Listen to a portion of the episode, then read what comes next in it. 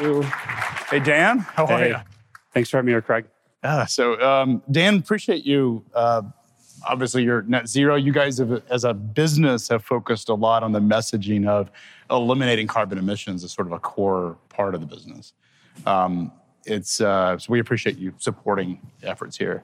Um, you have been doing this. It was interesting because when we talked in the back about how long it, I think about we sort of missed two years in COVID. Like that world's sort of a blur to me. But you've been doing this for seven seven years. Seven years now. So you are you are a veteran in the freight tech space. You were there when freight tech really sort of got some a, a- a lot of ground. When you set out to build Convoy, what is the most frustrating thing that you have not yet accomplished that you thought you could accomplish? And I'll also start by saying, you know, with any business like this, when you're transforming a massive industry, it's going to take years and years. So it's more about where do I want to make, where do I feel like we haven't made enough progress? And where should we, where do I want to go faster?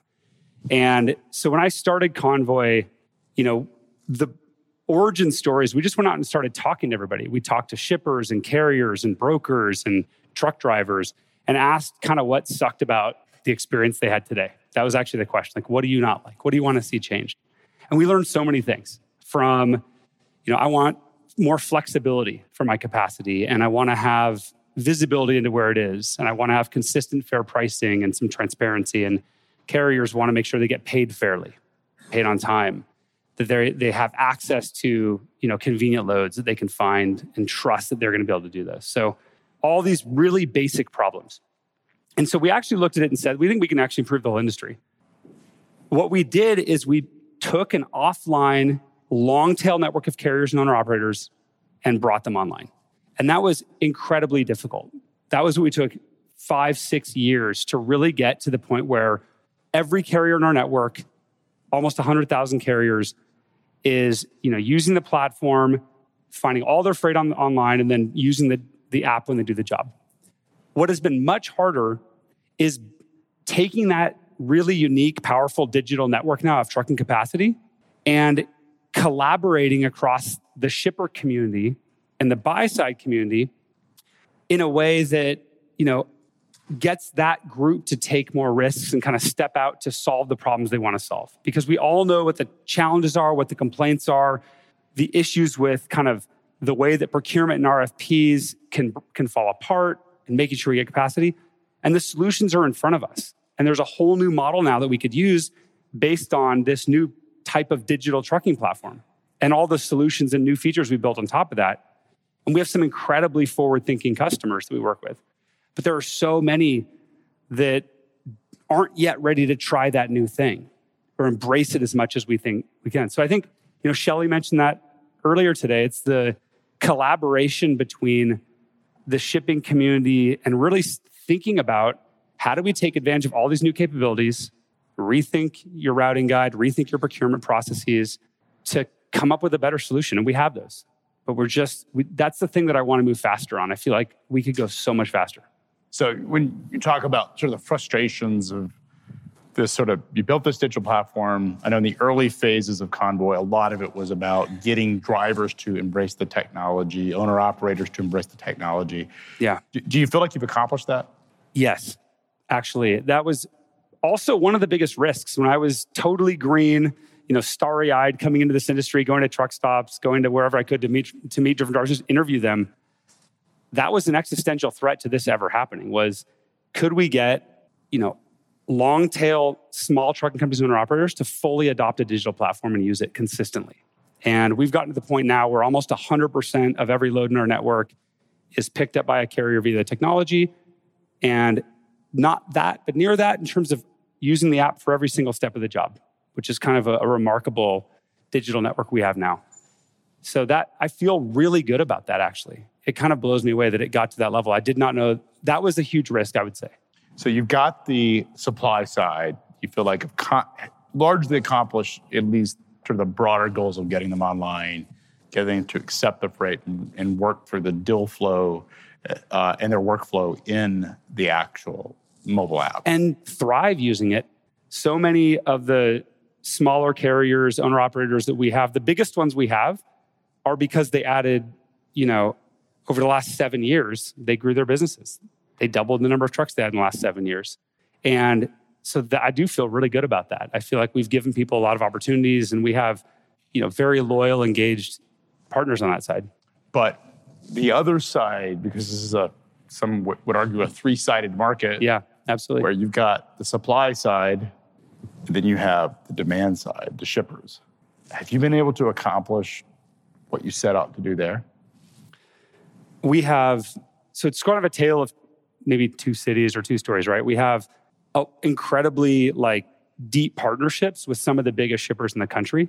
And when, you know, when they lean into what we're doing, we can do really novel, incredible things, whether it's rethinking the way the routing guide's organized to ensure they always have capacity, whether it's flexible drop and hook programs, um, you know, tons of insights and data based on what we collect in the field with all this. And we go deep and we come up with these really interesting solutions. We just had one of the largest retailers in the country single source a bunch of business um, to us. And, you know, I wouldn't have never imagined that five years ago. But I think the challenge is there are so many options out there from a capacity perspective. It can be uncomfortable to try a new thing where you feel like you have to take some risk to try it. And so crossing that chasm of getting a customer that's kind of never tried this or isn't quite sure why they would need it or how they would want to use it to get engaged and really get to the table and have that partnership level strategic discussion um, that takes time and i'm, I'm not going to say we've certainly had success there but to the question of like, where do I feel like we haven't gone fast enough? I mean, I just see the potential. When you're building it, you see the potential. It's, you know, it's your baby. You're like, this is amazing.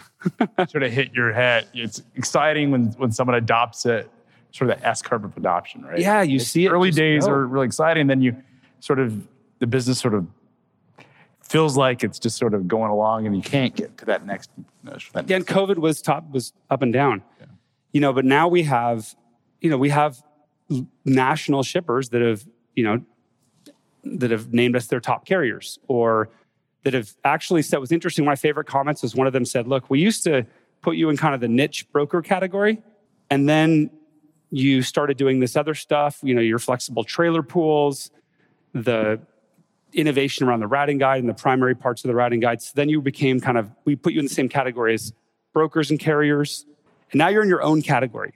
Like you can do anything in our network and we just want to build new, new we're doing dedicated with you you know we want to build new things with you. So that's what i want to get to.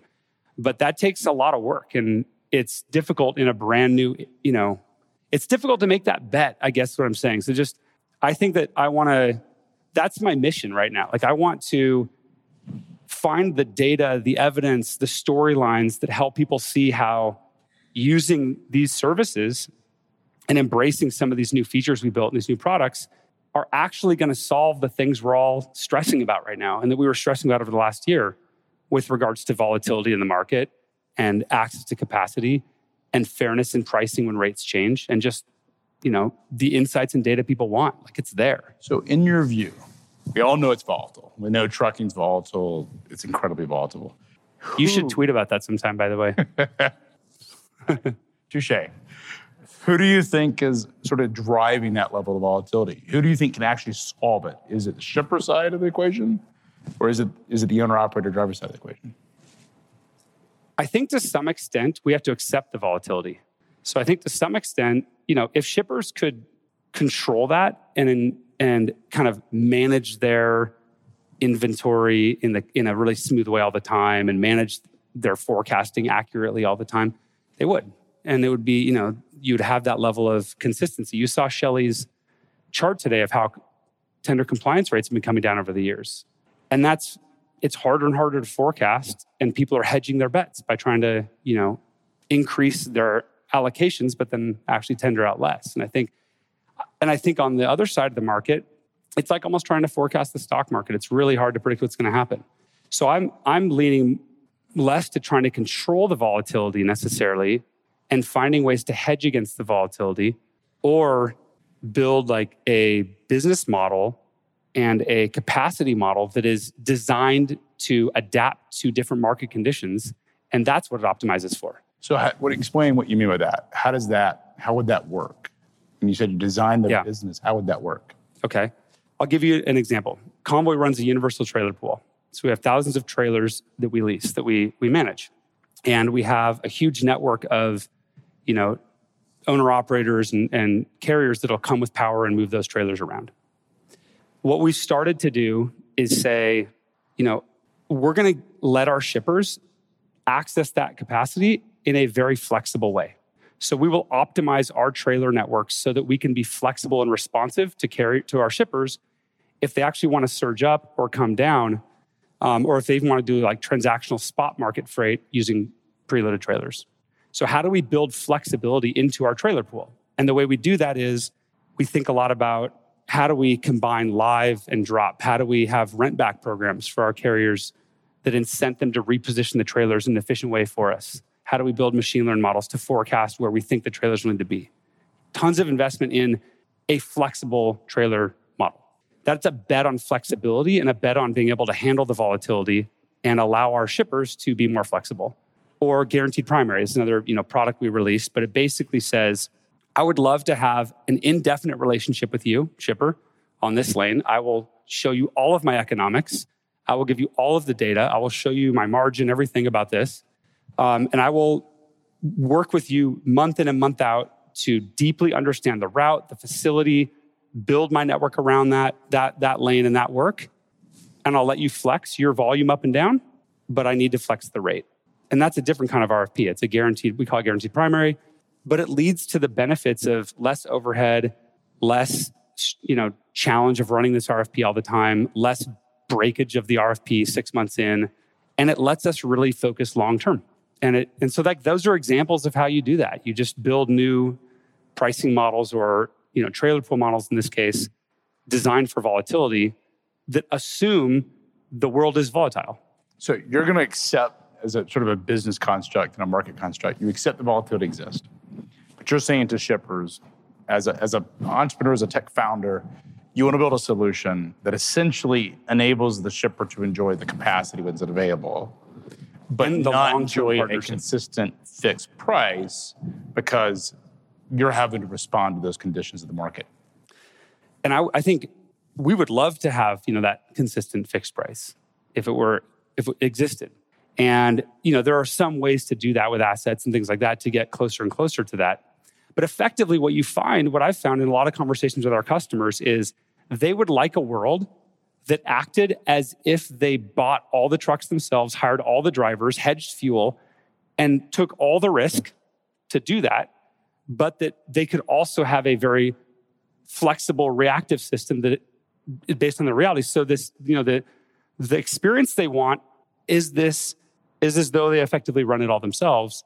And what i'm you know i think what we've seen and i've learned in the last seven years that in many cases that isn't how the world actually operates. So if you add a little bit of flexibility in there you can have the long-term partnership. And there's cost savings.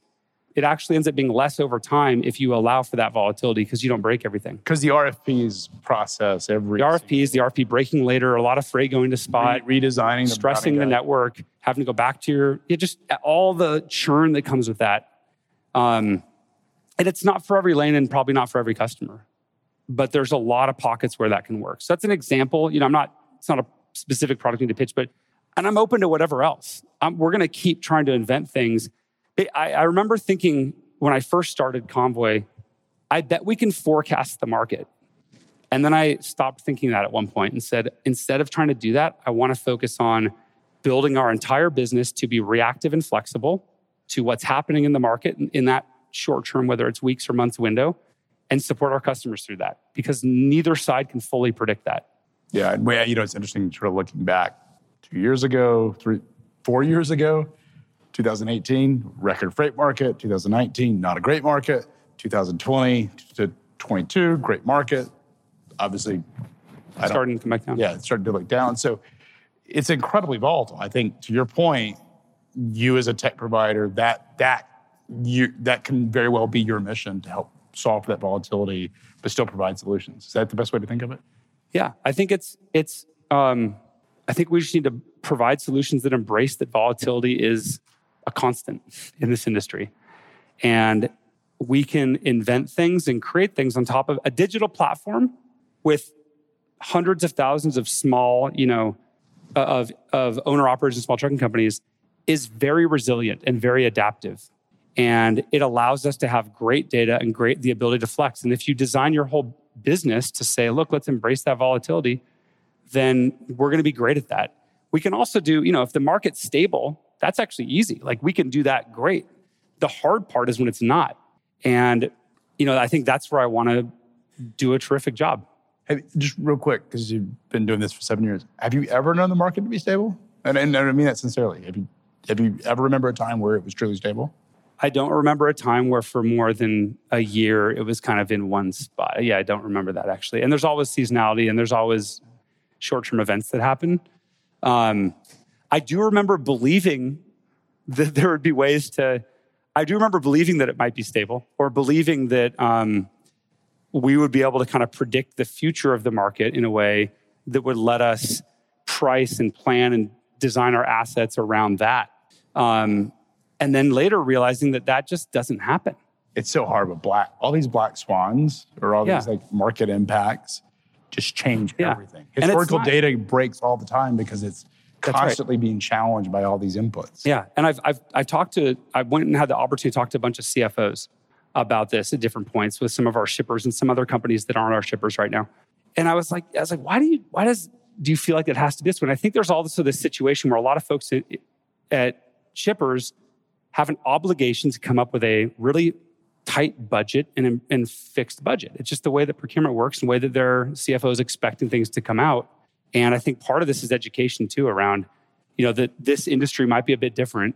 Um, and even if you own, you know, we do dedicated freight, and we've been told by our customers that we are more reliable in many cases than than some of the asset players. And it's not that they don't aren't also providing great service. It's that a you know network of thousands of trucks is very resilient. If someone can't show up, another one can show up, and so it's very resilient. And like that level of service is again something you couldn't have created with all that tech around it, without all the carriers being online. And so, you know, I just think these are all examples of the status quo maybe having changed, and that you know we can embrace that that volatility. Well, Dan, appreciate it. I was looking at your socks. I've got you've got some trucks on there. I got trucks in my socks. My kids got me. I've these. got airplanes. So good. Well, Dan, thank you so much. Yeah. Appreciate it. Dan, let's Thanks a lot, Craig. Thanks, everybody.